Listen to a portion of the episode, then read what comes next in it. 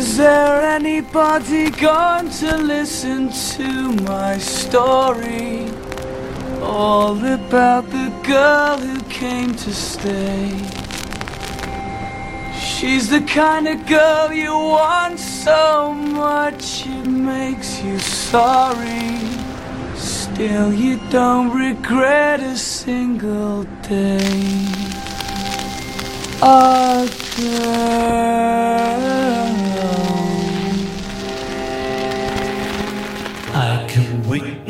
Another day until I call you.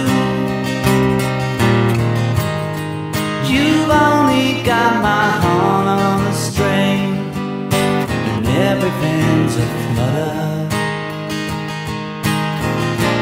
But another lonely night. might take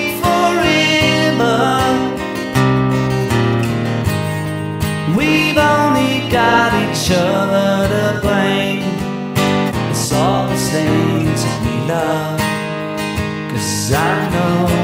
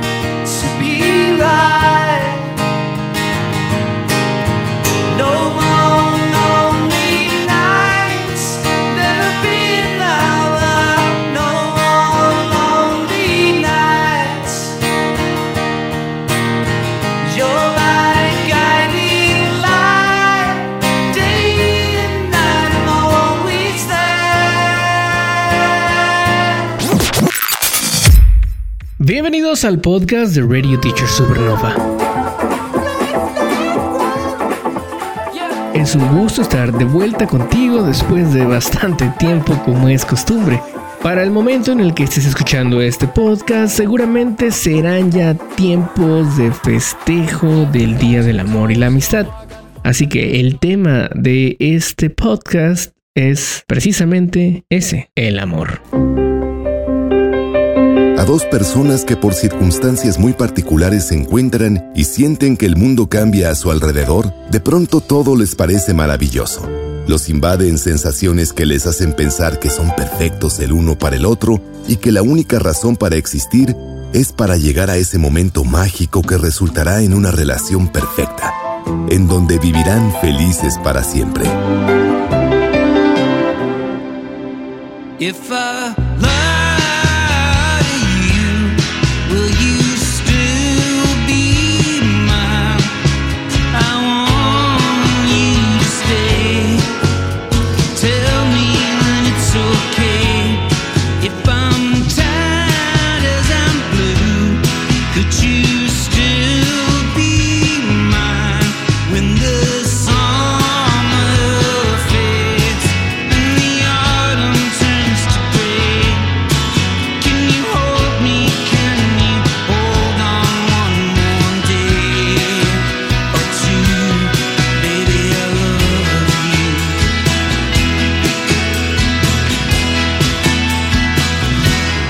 Mucha gente decide unir sus destinos o vivir la vida bajo esta idea, pero inevitablemente la realidad termina por imponerse. El amor es un conjunto de emociones y comportamientos caracterizados por la intimidad, la pasión, el compromiso, protección, atracción, cariño y confianza. Pero con el tiempo puede variar en intensidad y cambiar por completo. Cuando se trata del amor, las personas coinciden que es una de las emociones humanas más importantes. Sin embargo, a pesar de ser uno de los comportamientos más estudiados, al que se han consagrado las más grandes obras en todos los campos de la expresión humana, sigue siendo el que menos se comprende. Hasta el día de hoy existe un gran debate sobre si el amor es un fenómeno que se reduce simple y llanamente a lo biológico, comparable con fenómenos como el hambre o la sed, o si se trata de una construcción intelectual con influencias psicológicas, sociales, religiosas, culturales y filosóficas.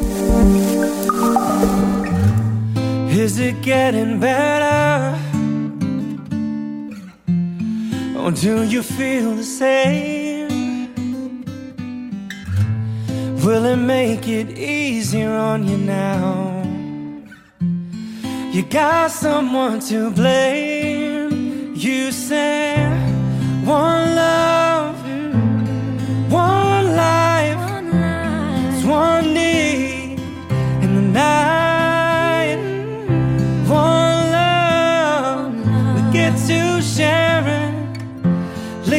Darling, if you don't care.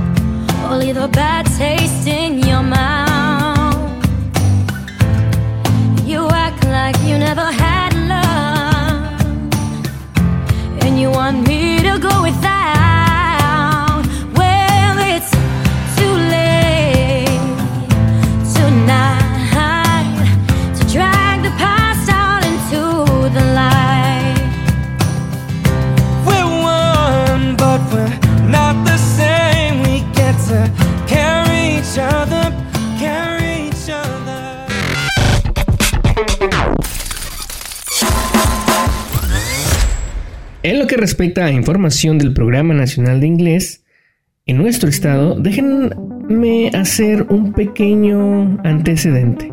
Hace dos años se regresó a la federación poquito más de 3 millones de pesos.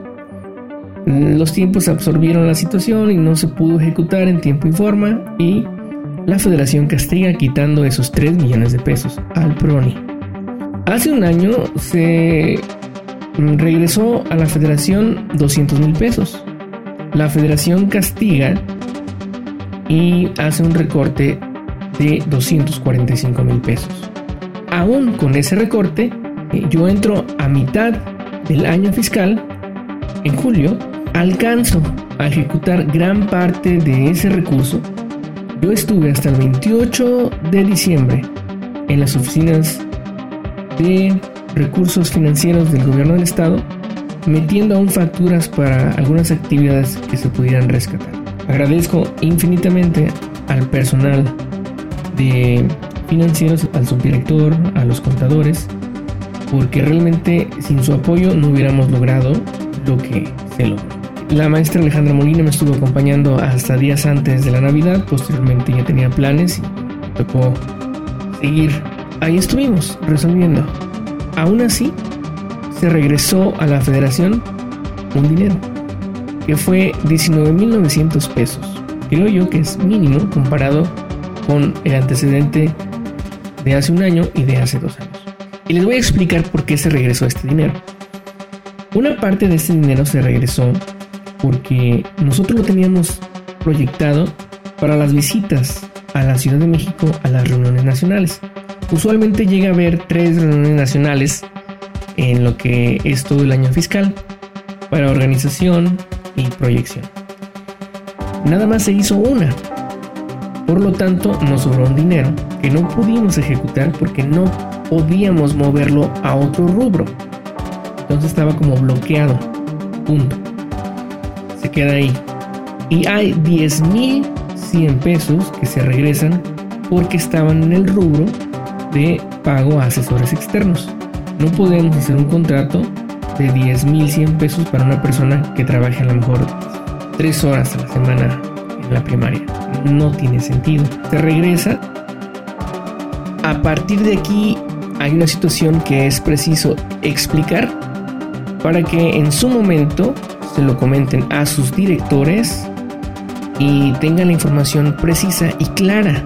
De hecho, se les comenta a ustedes precisamente para que se lo comenten a sus directores y ellos tengan la información oportuna, precisa y de primera voz de ustedes, que son los que están en contacto directo con nosotros.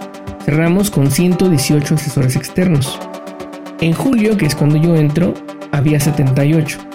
Se logra expandir la cobertura del programa con 40 contratos nuevos en nueve municipios que no se estaban atendiendo. Gente que sí tiene el perfil y son los que tenemos contratados. Entonces, ¿qué pasa con el recurso? Teníamos 11 millones 600 mil pesos aproximadamente en el 2023, del cual las reglas de operación marcan que se deben de gastar hasta el 80% en asesores externos. Y así se hizo. El asunto es de que en el 2024, si nos llega esa misma cantidad de dinero, no nos alcanzaría para que los asesores externos trabajen 10 meses seguidos. ¿Por qué? Pues porque primero se hicieron un contrato a 78 personas y luego a 118. El recurso no ajustaría de ninguna manera. Lo que tendríamos que tener es un incremento en el recurso y para que se logre el incremento es primero no regresar ni un centavo a la federación. Pero en este caso regresamos 19.900 pesos. Ya no había manera de rescatarlos. Entonces, ¿qué vamos a hacer? Ese es el primer punto. Cuando llegamos a las instalaciones de la oficina, nos sentamos a revisar las reglas de operación punto por punto, punto por punto, todo el equipo de manera grupal y detectamos algo que es muy delicado. En las nuevas reglas de operación marca que el pago a asesores externos es hasta el 64% del recurso. Es decir, supongamos que nos llegan los 11 millones 600 mil pesos de nueva cuenta porque nada más regresamos 19. Esos 11 millones 600 mil pesos no nos alcanzarían para pagar 10 meses asesores externos porque ahora son 118. Tendríamos que hacer diferentes variables, proyectando escenarios en los que se les pague a lo mejor el mínimo, que es 132, con el descuento del ISR quedarían 118, no sé. Ese es un ejemplo. Tendríamos otro escenario quizá en el que trabajaríamos 6 meses únicamente, como en algunos casos media superior o como en algunos casos algunos estados del país de Proni que trabajan únicamente seis meses. ¿Por qué? Pues porque el recurso llega tarde y nada más les pagan, sí, de manera eh, quincenal, por así decirlo, pero nada más seis meses debido a que hasta que llegue el recurso se compromete la coordinación a estar haciendo los contratos. Aquí nuestro estado no lo trabajamos así. Solamente trabajamos 10 meses y los asesores externos saben que el recurso llega tarde, pero que se les paga todo lo que se les debe. Entonces proyectamos diferentes escenarios tratando de resolver esta situación. Platicamos con la subsecretaria y nos dijo que tendríamos que hacer un proyecto para llevarlo con el gobernador y ver la manera de que nos apoyara con el déficit que tendríamos con los asesores externos para no despedir a nadie, para que se mantenga su salario igual. Ese fue el escenario. Yo realmente tengo la preocupación de esto. Además, en este proceso están los directores, los asesores externos, otros compañeros maestros preguntando, oye, cuando regresan los maestros, oye, cuando se incorporan a los planteles, oye, ya me lo regresan los maestros de inglés. Y todo el mundo está preocupado por los maestros de inglés. Y luego pareciese que ni siquiera los necesitan en los planteles porque no atienden los llamados. Bueno, eso es otro tema. El asunto aquí es que yo me vi forzado a hacer un oficio de manera urgente que realmente nunca había tardado tanto en hacer un oficio. Lo hice, lo presenté en, a mi equipo de trabajo, les pedí que cada quien lo leyera e hiciera modificaciones. Cada quien hizo las modificaciones. Le volví a dar formato al oficio. Al siguiente día les volví a decir que lo leyeran. Hicimos nuevas modificaciones. Y al tercer día desperté en la madrugada y dije, ay no, tengo que ponerle eso también al oficio. Llego a la oficina, modifico el oficio. Le volvemos a hacer otro pequeño detalle de modificación. Y ya más tarde, como a las 12 del día, lo mando a la coordinación nacional. Le comunico más tarde a la coordinadora académica de México, a varias autoridades y les mando copia. Más tarde me llaman de México, en la tarde-noche, me dicen que les explique la situación, les explico la situación porque tenía los datos frescos. Después de una conversación muy larga, me dicen que me vaya a festejar porque no me van a dejar solo con esta situación y que seguramente sí nos van a apoyar con un incremento al programa debido a los buenos resultados que se tuvieron en los últimos meses. Realmente yo solté unos gritos, me puse muy contento, Al estaba a un lado mío, estaba escuchando en el altavoz, se rieron de nuestros gritos de felicidad, nos comprometimos a, a llevar el documento a México la siguiente semana para tener un documento de recibido y que, bueno, ojalá nos pudieran contestar en esos momentos con otro documento. Nos organizamos, fuimos a la Ciudad de México con dinero de nuestra bolsa, no del programa, porque como ustedes saben ahorita no hay recurso. Y eh, de nueva cuenta platicamos allá con las autoridades, la responsable financiera, la coordinadora académica. No pudimos platicar con la coordinadora nacional porque estaba enferma nos repitieron lo mismo, que no nos preocupáramos, que nos iban a apoyar porque teníamos muy buenos resultados. Así que esperamos de verdad que nos lo cumplan. Cuando llegamos y platicamos la noticia, nadie lo podía creer, porque sobre todo algunos compañeros de educación básica, porque decían que los programas muy rara vez incrementan el presupuesto. Y realmente no lo creían, estaban sorprendidos. Yo también estaba sorprendido, pero espero que se materialice y no se quede nada más en palabras.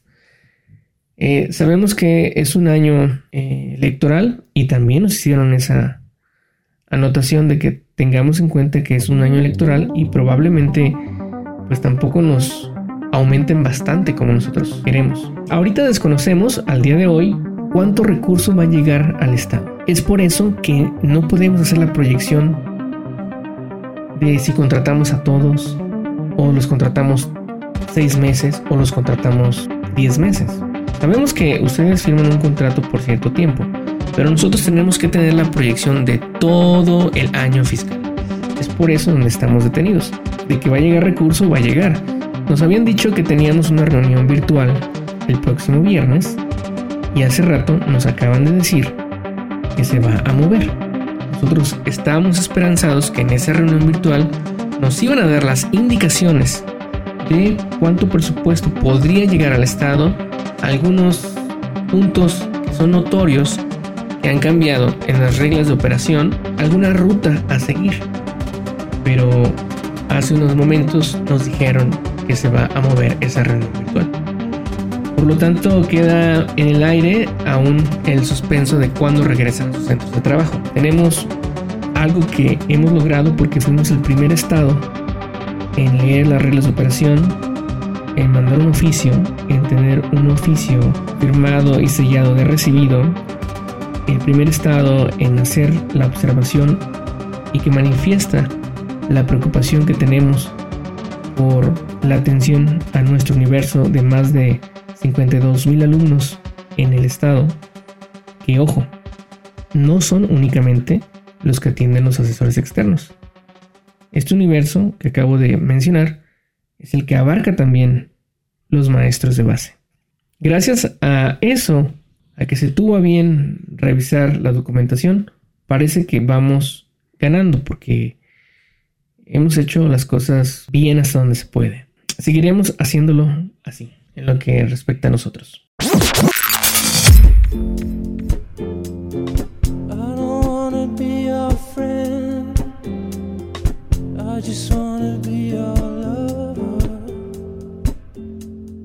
¿qué es el amor?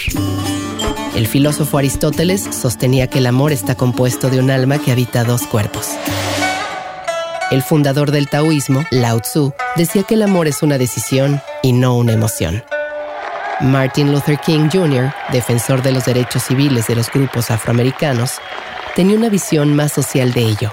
Decía que el amor es la única fuerza capaz de transformar a un adversario en un amigo. La actriz norteamericana Katherine Hepburn decía que el amor no tenía nada que ver con lo que se espera recibir, sino únicamente con lo que se espera dar, lo cual debe ser todo. Quizás deberíamos considerar lo que pensaba el escritor Rabindranath Tagore, quien expresaba que el amor es un misterio sin fin, porque no hay causa razonable que pueda explicarlo. Sin embargo, aunque es probable que no podamos explicarlo del todo, sí podemos dimensionar las diferentes perspectivas que existen sobre el amor. Hay quienes dicen que no creen en nada que no puedan ver. No obstante, el aire y el oxígeno tampoco pueden verse a simple vista y los experimentamos todos los días. Con el amor ocurre algo similar, ya que es una experiencia humana fundamental.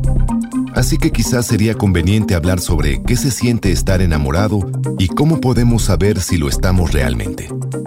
Para ello recurrimos primero a la teoría presentada por el psicólogo Sig Rubin. Teoría del agrado frente al amor. Rubin afirma que para definir el llamado amor romántico se necesitan tres principios fundamentales. El apego, el cariño y la intimidad. Estos son clave para diferenciar si alguien solo nos agrada o le amamos de verdad. La teoría de Rubin sostiene que si alguien simplemente disfruta de la presencia de otra persona y de pasar tiempo con ella, a esa persona solo le agrada la otra. Sin embargo, si la persona experimenta un fuerte deseo de intimidad y contacto, además de que le importen profundamente las necesidades del otro como si fueran las propias, esta persona ama al objeto de su deseo. Por otra parte, tomando como base la teoría de Rubin, el psicólogo Robert Sternberg desarrolló un influyente modelo conocido como la teoría triangular del amor. En este postulado, los tres componentes básicos del amor son la intimidad, la pasión y el compromiso. La pasión se refiere a la atracción intensa, física y sexual entre individuos. Esto incluye el deseo de cercanía física, así como la excitación emocional y psicológica asociada con el estar enamorado. El compromiso es definido como la decisión entre los involucrados de mantener una relación a largo plazo y la voluntad de superar las dificultades, hacer sacrificios e invertir tiempo, recursos y energía en la relación. Este aspecto es crucial para la longevidad y estabilidad de la misma. Sternberg indica que la intimidad es el aspecto más importante y fundamental del amor, pues al implicar sentimientos de cercanía, conexión y vínculo emocional, se utiliza para distinguir entre el amor compasivo, centrado solo en el bienestar de los demás, y el amor apasionado. La teoría triangular estipula que al combinar estos tres componentes se obtienen como resultado diferentes tipos de amor. Por ejemplo, el agrado es alto en intimidad, pero bajo en pasión y compromiso. En cambio, el enamoramiento es muy alto en pasión y bajo en cuanto a intimidad y compromiso. El amor romántico tiene altos niveles de intimidad y pasión, pero muy bajos en compromiso. Solo el amor pleno y consumado es alto en los tres componentes mencionados, intimidad, pasión y compromiso. El amor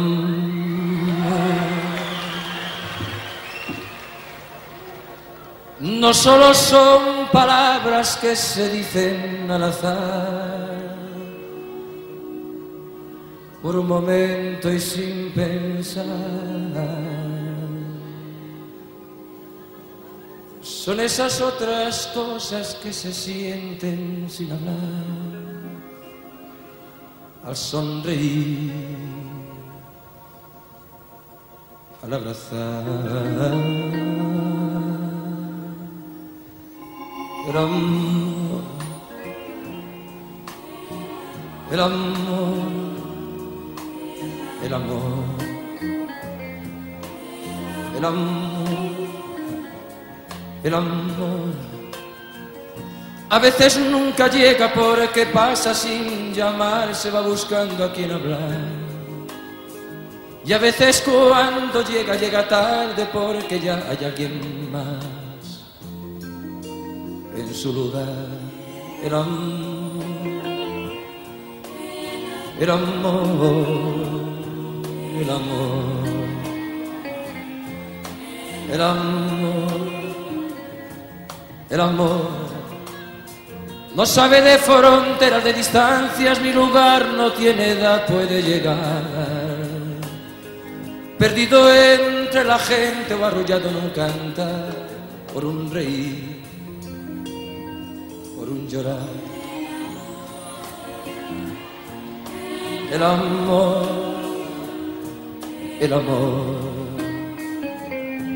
el amor, el amor. Es perdonarse todo sin reproches y olvidar para volver a comenzar es no decirse nada y en silencio caminar, es ofrecer sin esperar. Ahora que tenemos algunas teorías, ¿cómo podemos distinguir si estamos enamorados o no? Bueno, el mismo Dr. Rubin desarrolló un ejercicio al respecto. Cierre los ojos. Piense en aquella persona por la que siente estar enamorado. Escuche con atención estos enunciados y analice sus respuestas y sensaciones respecto a esa persona. Siento que es una persona muy estable. Tengo confianza en sus opiniones. Creo que es una persona bien adaptada.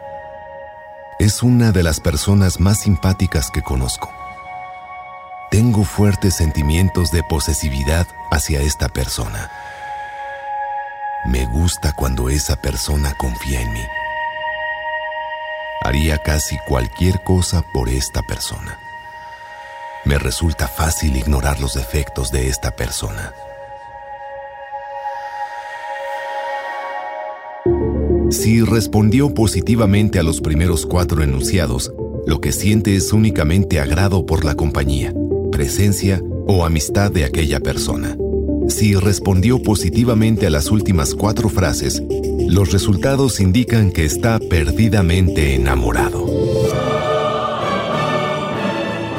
Aunque ya hemos hablado de lo que se siente emocionalmente enamorarse, muchos teóricos estiman que la verdadera respuesta para definir al amor está en el aspecto biológico. Aquellos que creen que el amor es solo un mecanismo biológico que se activa en circunstancias muy específicas, consideran que poniendo atención a estos procesos podremos comprender o tener más claridad sobre lo que sentimos e identificamos como enamoramiento y así actuar en consecuencia. Por lo general, en las etapas iniciales de la atracción romántica, es decir, cuando vemos a esa persona idealizada, en nuestro cerebro se liberan grandes cantidades de dopamina, un neurotransmisor asociado a los intensos sentimientos de alegría, placer y felicidad asociados con el amor. Otros neurotransmisores y hormonas como la oxitocina y la vasopresina son conocidos como las hormonas del vínculo, pues a menudo se asocian con las relaciones personales y el apego. Están implicadas en lo que se llama memoria social, que es la capacidad de reconocer a un individuo del mismo grupo. Se liberan en respuesta a interacciones sociales, incluidos los abrazos, saludos de mano y otros tipos de contacto físico. Además, son fundamentales para el vínculo materno y paterno, la empatía, el apego romántico y la conexión social en general. De igual forma, nuestro ritmo cardíaco y sudoración aumentan a causa de la adrenalina, la noradrenalina y el cortisol. Estas hormonas y neurotransmisores están a cargo de la frecuencia cardíaca y la vasodilatación como respuesta fisiológica ante eso que llamamos enamoramiento. No es casual que este proceso ocurra también en situaciones de estrés o excitación, para poner nuestro cuerpo en alerta y poder luchar o escapar del peligro. Al mismo tiempo, las pupilas tienden a dilatarse notoriamente frente a alguien que nos resulta atractivo. Esto es similar a lo que ocurre cuando las personas son expuestas a estímulos emocionalmente excitantes o cuando se encuentran bajo el influjo de alguna sustancia que altera la conciencia, como las drogas psicodélicas, entre otras.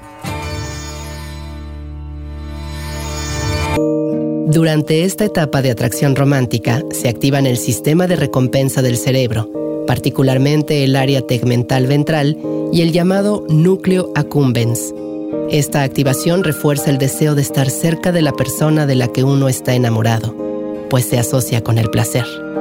En consecuencia, hay notorios cambios en la actividad cerebral, los cuales han sido estudiados con resonancia magnética funcional, por lo que no es descabellado afirmar que las personas que se encuentran enamoradas no piensan del todo con claridad.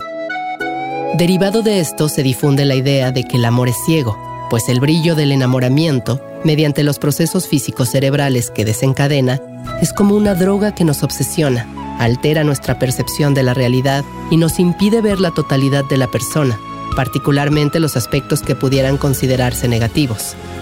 Teniendo en cuenta estos factores, muchos califican al amor como una simple alteración de los sentidos, a la cual le hemos atribuido una serie de valores, determinados por diferentes aspectos de la sociedad en que vivimos.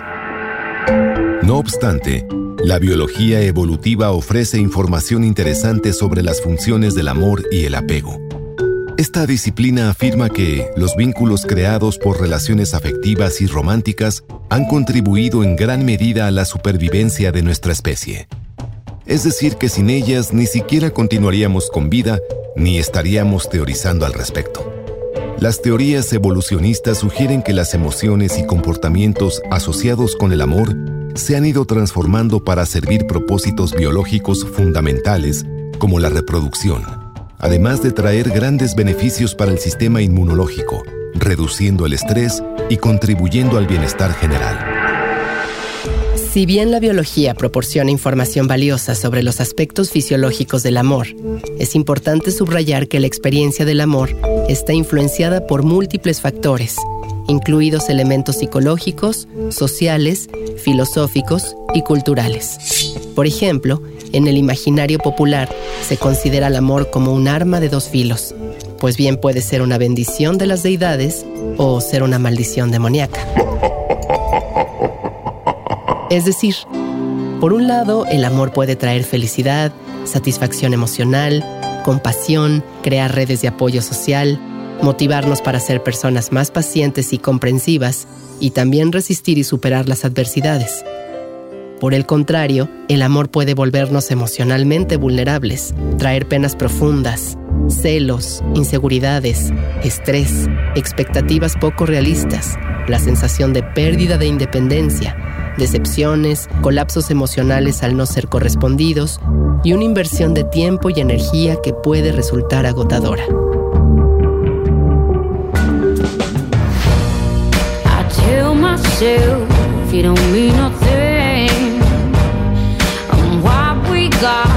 got no hold on me. But when you're not there, I just crumble. Care that much, but I feel like I die till I feel your touch.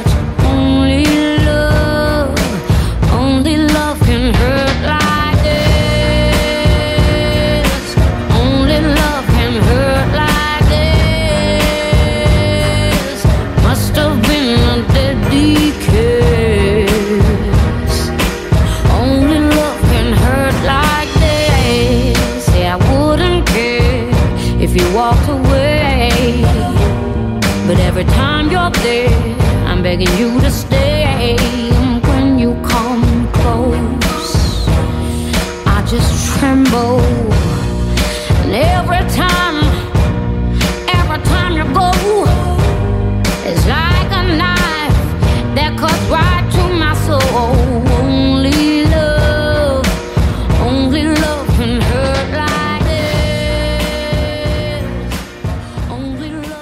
La psicología también ha explorado el concepto del amor desde varias perspectivas muy interesantes.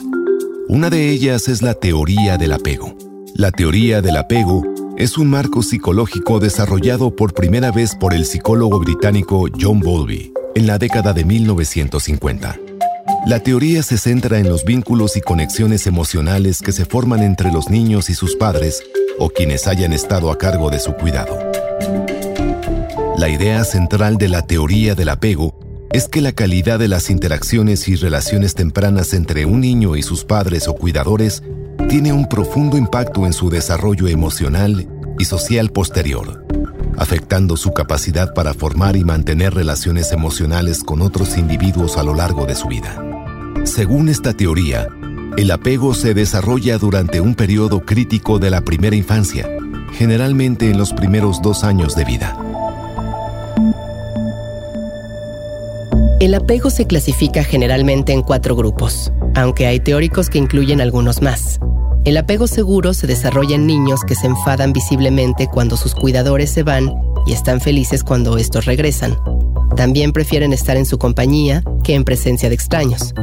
Cuando están asustados, estos niños buscarán consuelo del padre, madre o cuidador, pues estos tienden a jugar más con sus hijos y reaccionan rápidamente a las necesidades de ellos. Cuando estos niños llegan a la edad adulta, el apego seguro hace que tengan relaciones confiables y duraderas. Tienden a tener buena autoestima, se sienten cómodos compartiendo sus sentimientos y buscan el apoyo social.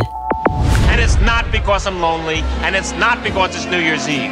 I came here tonight because when you realize you want to spend the rest of your life with somebody, you want the rest of your life to start as soon as possible.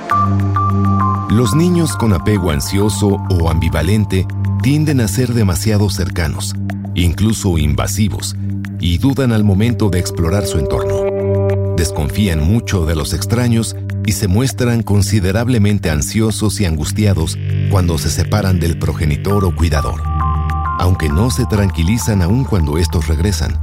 Algunos llegan a manifestar un rechazo pasivo o los agreden abiertamente.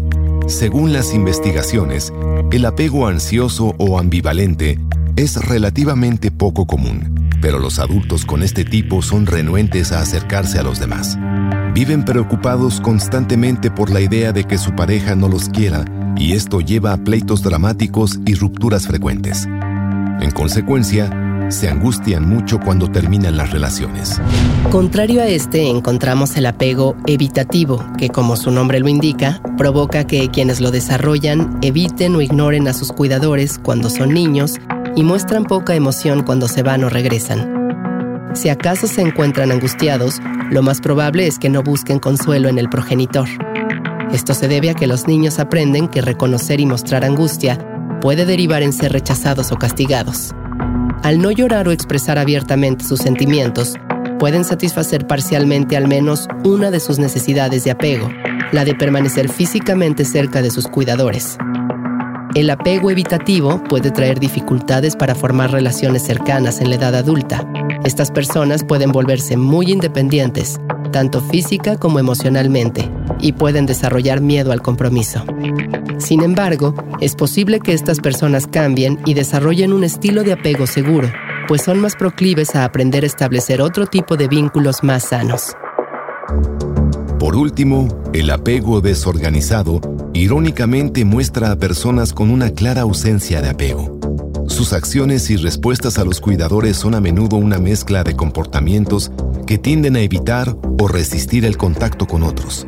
Sus acciones y respuestas a los cuidadores son a menudo una mezcla de comportamientos que tienden a evitar o resistir el contacto con otros. Este comportamiento suele estar asociado con experiencias traumáticas o abusivas en la infancia.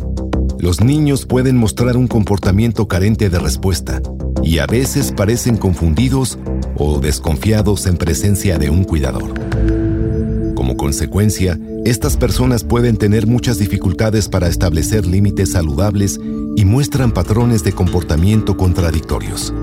Un ejemplo de este apego desorganizado podría ser una persona que alberga una gran carga de frustración e ira, aunque anhela tener cercanía emocional, pero al mismo tiempo tiene miedo de la intimidad y por lo tanto se aleja de las relaciones profundas o mantiene relaciones dentro de las que busca el conflicto constantemente. Un factor que contribuye a este estilo de apego es que los cuidadores actúen como figuras que infunden temor y tranquilidad a la vez, lo cual trae confusión y contradicciones en sus relaciones adultas. ¿Cómo es que estos apegos afectan la forma de relacionarnos y nuestra percepción del amor? Es parte de nuestra naturaleza buscar contacto con otros seres humanos y tratar de establecer relaciones. De hecho, el sentido de pertenencia es una de las principales fuerzas que nos impulsa como individuos. Sin embargo, el amor y las relaciones interpersonales suelen ser complicadas y no son tan simples como nos han hecho creer la sociedad y la cultura popular. La teoría del apego nos puede ayudar, por ejemplo, a identificar patrones repetitivos en el tipo de pareja que elegimos. De igual forma, nos pueden servir para comprender por qué siempre terminamos envueltos en situaciones similares, incluso con diferentes parejas.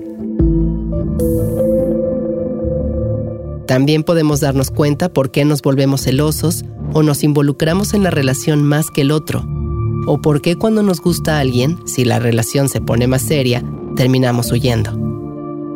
Si estos patrones de conductas nos afectan negativamente, podría ser interesante profundizar y explorar la forma en la que establecemos vínculos con otras personas. Debemos ser más conscientes de nuestra forma de actuar, analizar nuestro comportamiento, reforzar nuestra autoestima, revisar nuestro pasado personal y tratar de comunicarnos más, para así lograr establecer relaciones amorosas más fructíferas y benéficas para los individuos.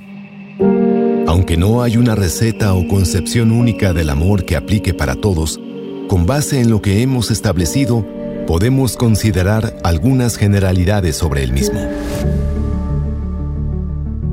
El amor no puede definirse como una sola cosa.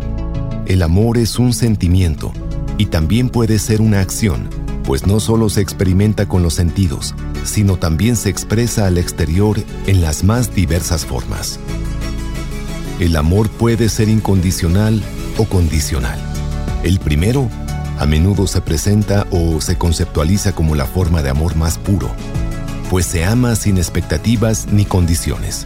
Pero en la realidad, las relaciones implican un cierto grado de amor condicional debido a las expectativas o límites que se conciben y establecen. El amor necesariamente cambia con el tiempo e implica una mezcla de emociones positivas y negativas.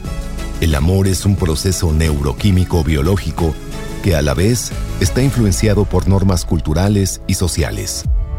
El amor no es un absoluto, es subjetivo, pues lo que una persona considera amor, otra podría no considerarlo de la misma forma. El amor no es un concepto concreto y por lo tanto es difícil de medir. Aunque el amor puede asociarse a sentimientos positivos, también puede ser una fuente de dolor y sufrimiento. El amor en cualquiera de sus formas es esencial para el bienestar humano. Como podemos ver, el amor no puede reducirse a un conjunto de hechos y conceptos objetivos, pues comprenderlo y experimentarlo es un viaje individual.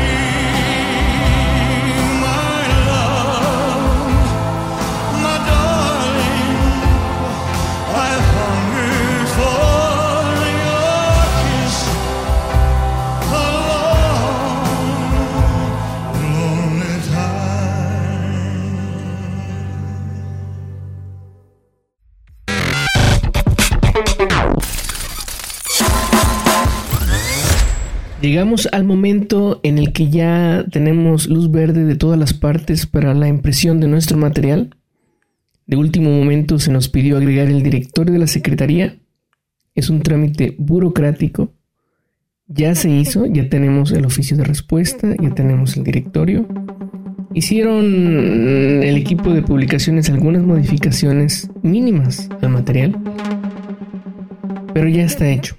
Esta semana lo pasamos a la impresión para que lo tengan mínimo en unos 10-15 días.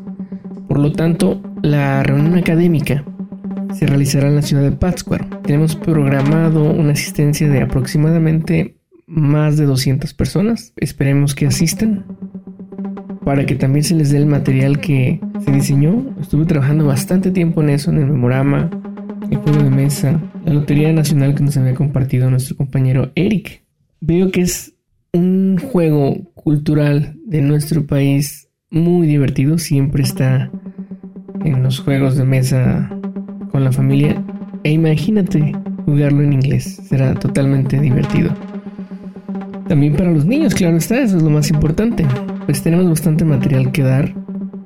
No faltes a esta capacitación. Nos vamos a juntar con los enlaces de los niveles para que puedan estar participando en cuanto a la toma de decisión de la fecha.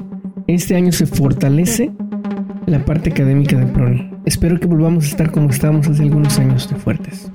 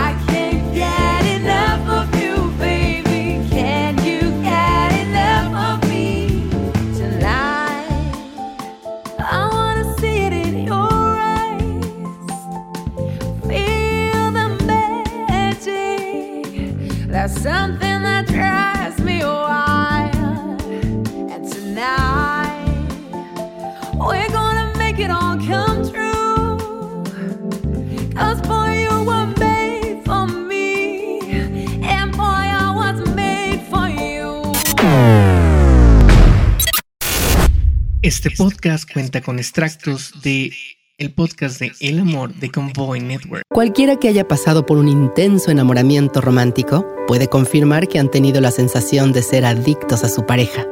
Aquellas personas que se manifiestan irremediablemente enamoradas no ven ningún obstáculo que pueda impedir estar con la persona que es objeto de este sentimiento, aun si la persona en cuestión está casada, vive en el otro lado del planeta o tiene creencias y un sistema de valores completamente distintos a los nuestros. La intensidad y el poder del amor romántico que sienten les hace pensar que todos los problemas podrán resolverse, aunque no tengan muy claro cómo. La mayoría de los académicos sobre el tema definen al amor romántico como un deseo intenso hacia otra persona, con la expectativa de que éste persistirá en el futuro. Esta característica es la que distingue al amor romántico del deseo o la lujuria, pues esta generalmente es pasajera y sin apegos más allá de lo físico y sexual. El amor en general tiene que ver más con el compañerismo o el acompañamiento. No tiene la misma intensidad del deseo en cuanto al sentimiento de querer poseer al otro de alguna manera. Nuevamente debemos recordar que durante el amor apasionado o romántico se estimulan diferentes centros del cerebro, como ocurre por ejemplo con el amor maternal. Esto se debe a que las diferentes áreas cerebrales son responsables de la liberación de distintos neurotransmisores. Esto afectará los futuros estados emocionales y comportamientos. Sabemos ya que durante el amor romántico o apasionado, la dopamina aumenta. Esencialmente esta es un neurotransmisor asociado al sistema de recompensas del cerebro. Por lo tanto, este se libera cuando estamos frente a una experiencia novedosa pero lo hace especialmente durante experiencias que son reforzantes, es decir, algo que nos otorga una recompensa, como apostar o inhalar cocaína o consumir alguna otra sustancia adictiva. Este neurotransmisor es el que manda el mensaje a nuestro cerebro sobre lo genial que fue el evento que experimentamos y mantiene el deseo de repetirlo nuevamente. Así que si ese neurotransmisor aumenta cuando nos enamoramos, significa que lo que sentimos es verdaderamente una adicción hacia esa persona. Curiosamente también es el neurotransmisor que aumenta en las personas que padecen un trastorno obsesivo compulsivo. Esto no significa que de pronto tendremos TOC, pero probablemente sí estaremos obsesionados con esta nueva pareja. Ahora, el otro neurotransmisor, llamado serotonina, también se activa con el trastorno obsesivo compulsivo aunque actúa de otra forma. Probablemente nos sintamos deprimidos al estar lejos de la persona que nos obsesiona, aunque esto no es una depresión como tal. Es más algo que se define como rumiación. Esto quiere decir que piensas en esa persona una y otra vez obsesivamente, y si se encuentra lejos y con escasas probabilidades de verse en persona, tendrás este anhelo que te hace suspirar y estar pensativo, y querrás estar con esa persona a toda costa tal como cuando los consumidores se hacen adictos a una sustancia y de repente se las quitan.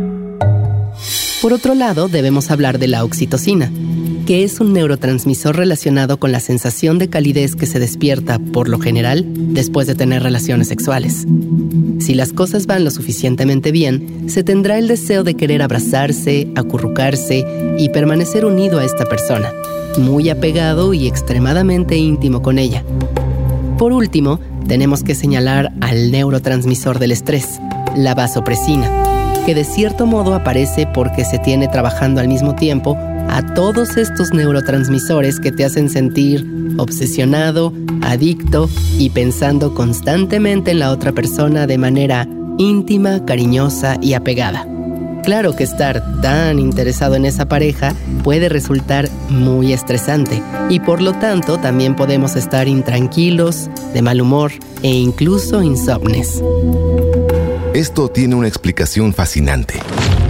Estudios antropológicos sobre el comportamiento humano han descubierto que durante las primeras etapas del amor romántico, cuando los sentimientos son más intensos, las áreas que se activan son las partes más antiguas del cerebro las cuales están vinculadas con el impulso, el anhelo, la obsesión y la motivación, es decir, la zona más primitiva. En consecuencia, cuando esto ocurre, algunas regiones cognitivas de la corteza prefrontal, que han evolucionado mucho más recientemente, comienzan a cerrarse.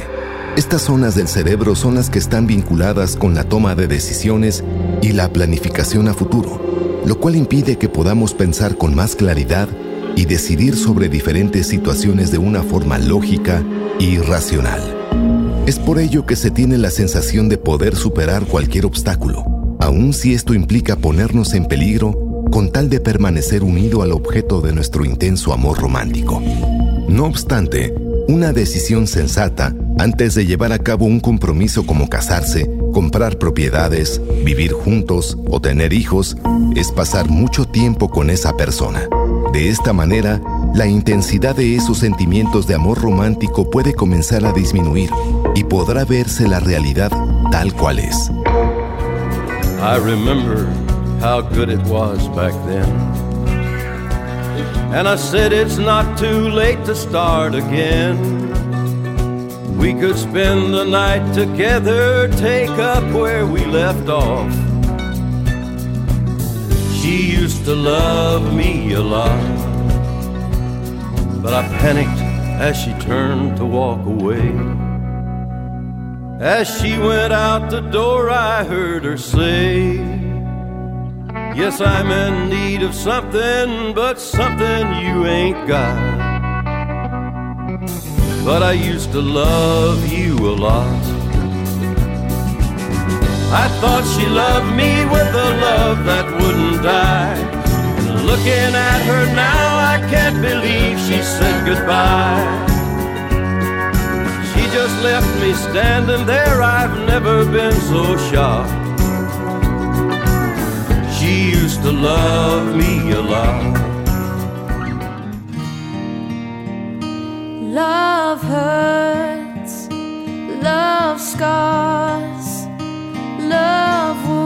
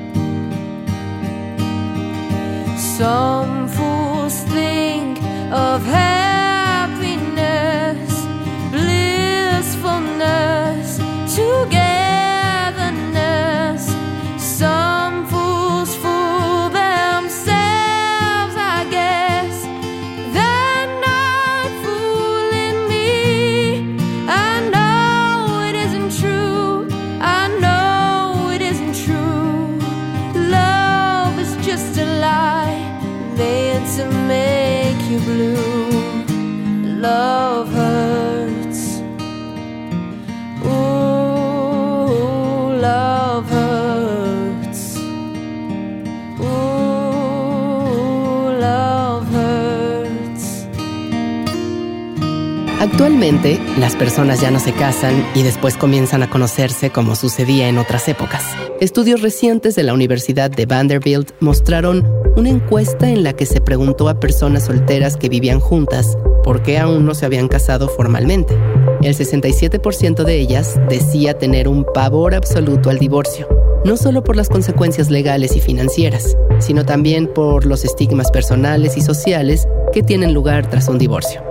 Esto indica que hay una generación que, lejos de ser imprudente, se está tomando el asunto del amor con mucha precaución, tratando de aprender todo lo que pueda sobre una pareja potencial antes de pensar en comprometerse de forma legal y más profunda.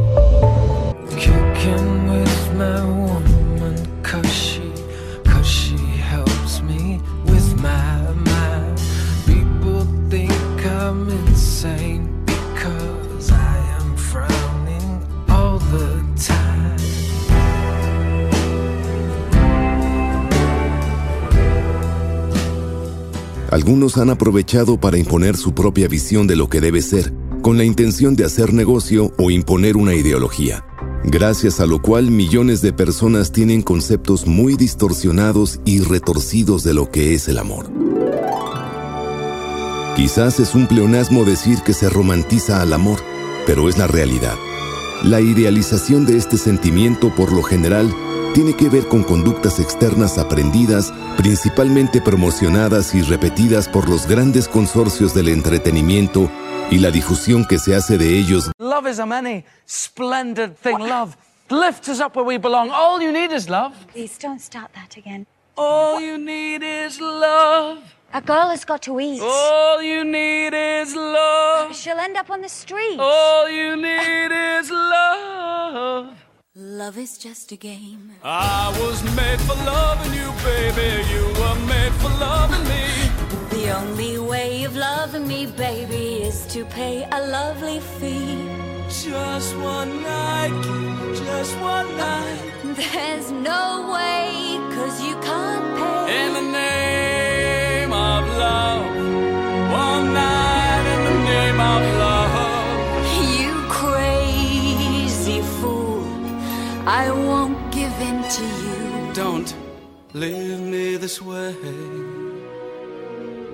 I can't survive without your sweet love. Oh, baby, don't leave me this way. You think that people would have had enough of silly love songs? I look around me and I see it isn't so. no. Some people want to fill the world with silly love songs. Well, what's wrong with that? I'd like to know. Cause here I go again.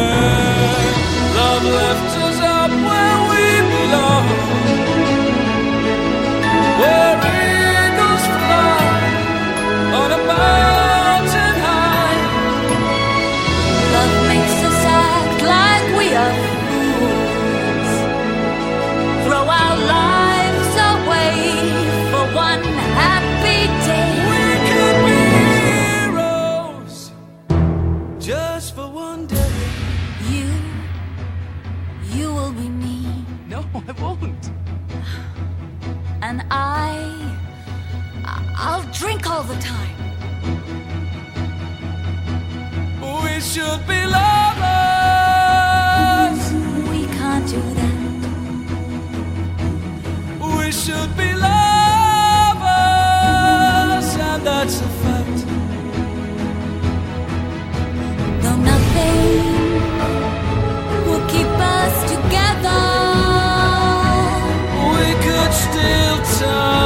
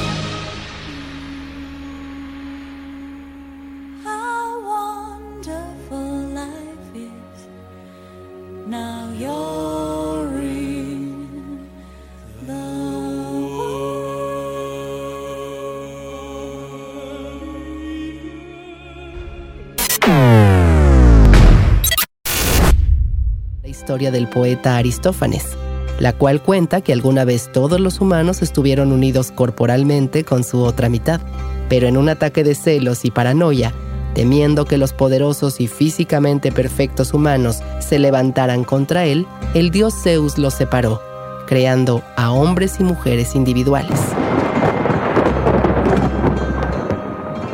A partir de entonces, esto nos ha llevado a recorrer el planeta buscando desesperadamente a nuestra otra mitad, a la otra parte que nos completará. Y es por ello que cuando conocemos a alguien con quien nos perdemos en un asombro de amor, amistad e intimidad, es que hemos encontrado a nuestra alma gemela perdida. No importa si fue hace siglos o en los blogs de internet en los 90, o mediante los servicios de streaming y las redes sociales.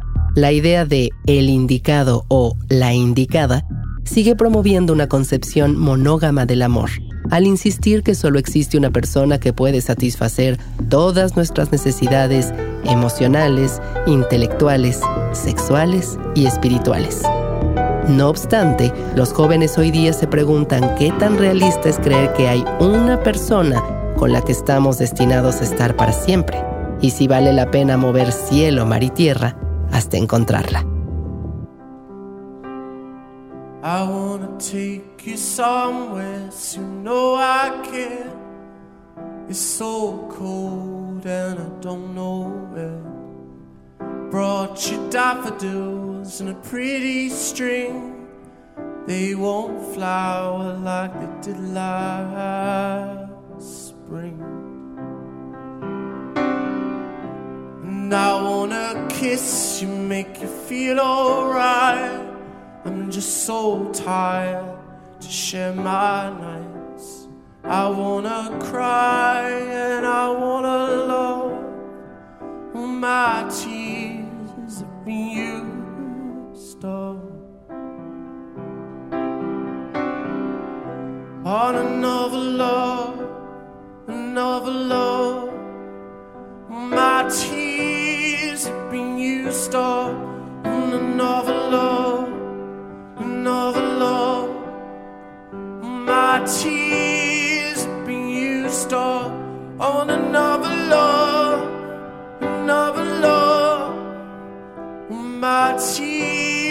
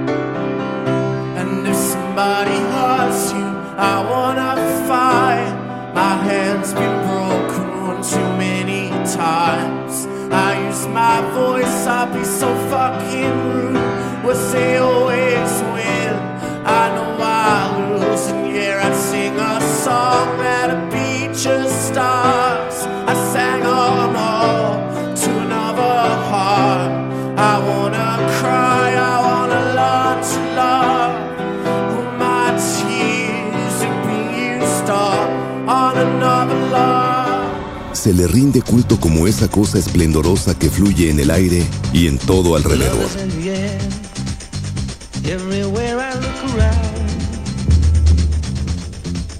Hay una evidencia que sugiere que la generación Z, es decir, los nacidos a partir de 1997, es cada vez más escéptica con respecto a los modelos de relación tradicionales. En 2023, la empresa Lilo, que además de fabricar artículos para el placer sexual, también realiza censos sobre el comportamiento sexual y emocional de la población, encontró que el 43% de la generación Z sentía que una relación poliamorosa con toda seguridad cumpliría todos sus requisitos de intimidad, mientras que el 38% estaría dispuesto a experimentar alguna forma de poliamor. Eso se llama relación abierta. Relación abierta. Antes se llamaba putada. Putadas. En 2021 se reveló que el porcentaje de matrimonios entre hombres y mujeres heterosexuales había llegado al nivel más bajo registrado, lo cual es indicativo de que los jóvenes rechazan tajantemente esta tradición, y solo el 25% de ellos eligen casarse después de cumplir 30 años. Las razones para ello pueden ir más allá de lo emocional y lo sexual. Derivado de la imposibilidad de comprar una casa, los jóvenes de la generación Z no se sienten obligados a quedarse en un solo lugar ni con una sola pareja para siempre, con lo cual se alejan de los enfoques de vida que hasta ahora han sido tradicionales.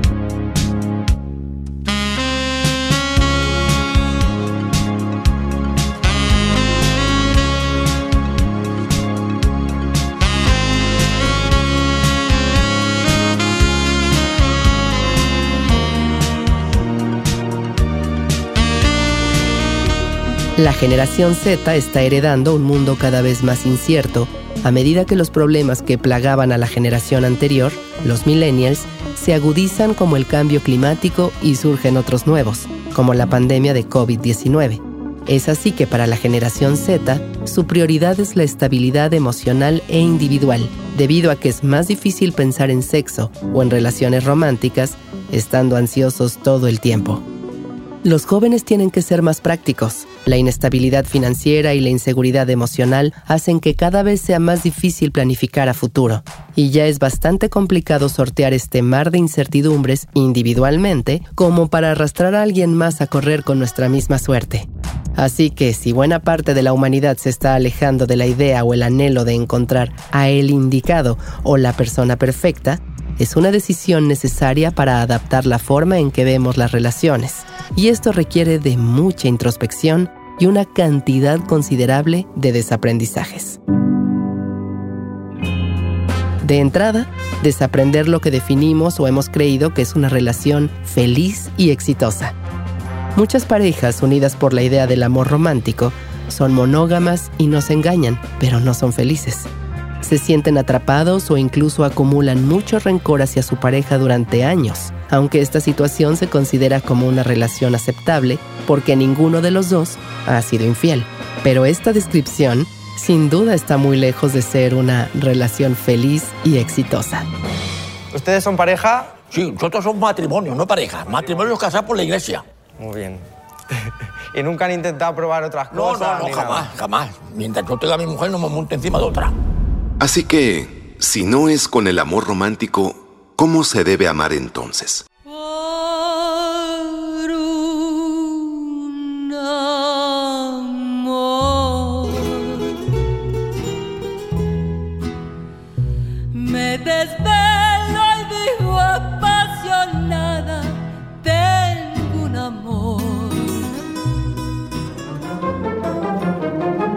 En este punto debemos hablar sobre aquellos a quienes podríamos llamar anarquistas de las relaciones. Personas que rechazan todas las normas y deciden sobre sus propias reglas y límites, independientemente de las expectativas de la sociedad.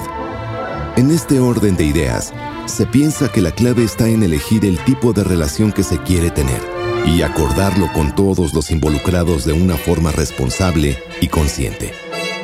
Es común que la gran mayoría de las personas se establezcan en una relación monógama, es decir, que quienes integran la pareja formen una relación íntima y exclusiva entre ambos y nadie más. Yo los declaro marido y mujer. Muchos lo hacen por convenciones sociales, pero también hay quienes lo consideran una relación natural del amor. Y aquí es donde hay un gran debate al respecto. Definir como algo natural a la monogamia es algo un poco inexacto. Por un lado, la biología asegura que entre el 3 y 5% de las especies de mamíferos son monógamas, cifra que incluye a los humanos.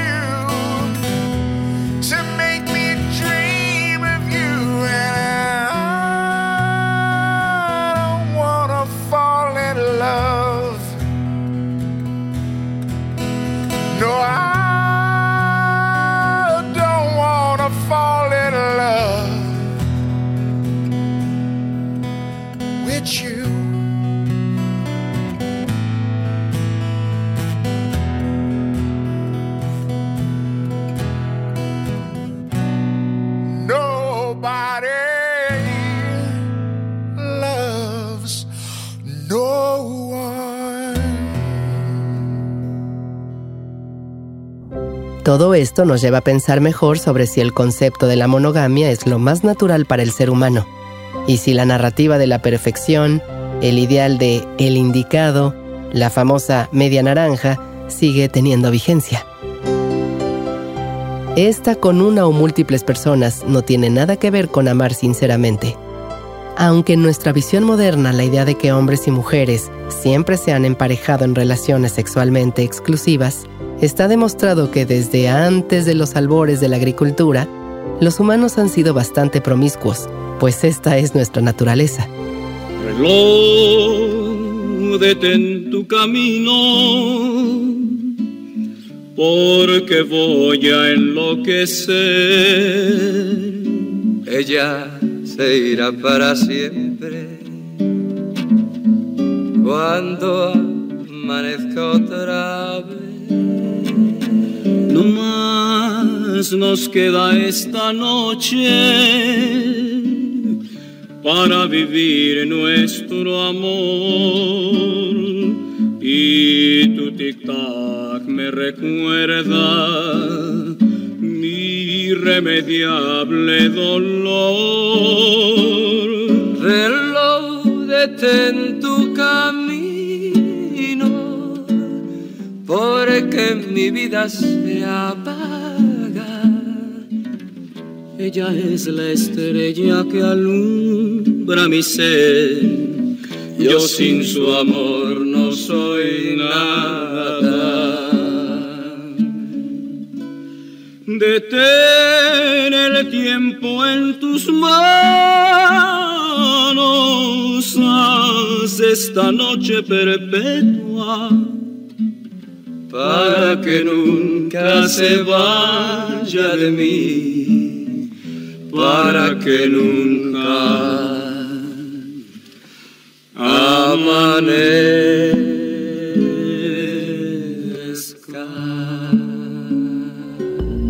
El autor Christopher Ryan, que se ha empeñado en mostrar y separar lo naturalmente humano de lo cultural, explica que los seres humanos somos omnívoros sexuales, y hace esto con el fin de mostrar que comprender esa realidad puede poner fin a la discriminación, la vergüenza y el tipo de expectativas poco realistas que acaban con las relaciones amorosas. Ryan toma como evidencia que antes de la agricultura, los seres humanos vivían en grupos de cazadores-recolectores que no solo compartían cosas, sino que exigían que se compartieran carne, refugio y protección, al igual que las parejas para procrear. Como ejemplo, menciona a la sociedad de los Mosou de China, quienes son completamente autónomos sexualmente. En estas comunidades no hay señalamientos vergonzosos asociados con el comportamiento sexual. Las mujeres pueden tener cientos de parejas y a nadie le importa. Nadie hace chismes al respecto. Cuando nace un niño, todos en familia lo cuidan. Quien sea el padre biológico no es un problema. El segundo ejemplo se ubica en el Amazonas, donde hay muchas tribus que practican la llamada paternidad partible. Estas personas creen que el feto está formado por semen acumulado. Entonces, si una mujer que quiere tener un hijo que sea inteligente, divertido y fuerte, se asegura de tener mucho sexo con el hombre inteligente, con el hombre divertido y con el chico fuerte, para introducir la esencia de cada uno de estos hombres en el bebé. Cuando nazca el niño, estos diferentes hombres se presentarán para reconocer la paternidad del mismo. Ryan hace notar que nuestra sexualidad moderna nos hace sufrir innecesariamente, porque hay muchas contradicciones entre lo que nos dicen y lo que sentimos. Now, I'm not here today to argue that long term sexual monogamy is a mistake. What I'm trying to say is that it's like vegetarianism. It can be ethical, it can be healthy, it can be great in so many different ways, but the fact that you've chosen to be a vegetarian does not mean bacon suddenly stops smelling good. Thank you.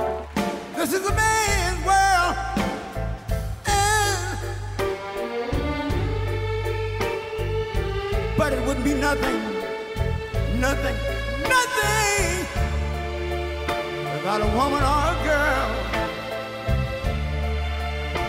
Mhm. You see, man made the car to take us over the road. Man made the train, carry the heavy load.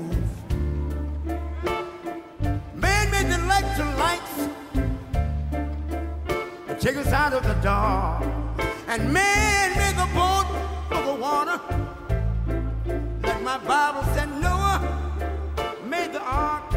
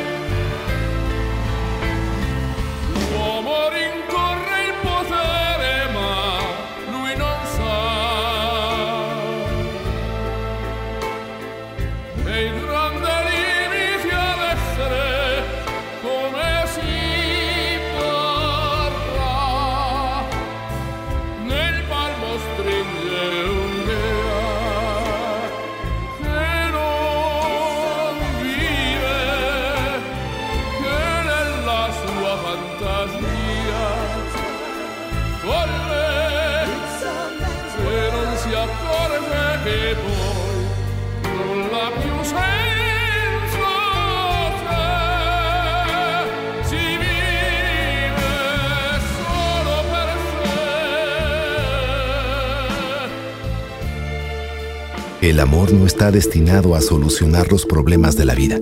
Y es que algunas personas ven el amor como una panacea, una solución mágica. Aprendemos a vernos a nosotros mismos rotos, incompletos o eternamente infelices, a menos que logremos tener un gran amor verdadero. El amor auténtico es el aprecio recíproco entre dos, el amor de unos por otros. No es control ni autosacrificio, sino más bien el encuentro de dos mentes similares e independientes. Es reconocer que el otro es una persona autónoma e individual. Una relación funcional y amorosa es aquella en que se busca lo mejor para todos los involucrados, sin intentar nunca moldear ni controlar al otro. Pues como dijo el escritor Antoine de Saint-Exupéry, autor del Principito, el amor no consiste en mirarse el uno al otro, sino en mirar juntos hacia afuera en la misma dirección. Es un paseo largo sin hablar. Es una fruta para dos. El amor es un espacio donde no hay lugar para otra cosa que no sea amar. Es algo entre tú y yo. El amor es llorar cuando nos dice adiós. El amor es soñar oyendo una canción. El amor es besar poniendo el corazón. Es perdonarme tú y comprenderte yo. Amor es parar el tiempo en un reloj. Es buscar un lugar donde escuchar tu voz. El amor es crear un mundo entre los dos. Lo ideal sería intentar comprender mejor y trabajar en formas de amor y sexualidad que nos lleven a tener una mayor tolerancia hacia nosotros mismos y hacia los demás, así como un mayor respeto por las configuraciones de relaciones no convencionales. Pero lo más importante de todo, a fin de cuentas, es encontrar a alguien que sea compatible con nosotros y con quien no tengamos que ocultar ningún aspecto de lo que nos hace ser nosotros mismos.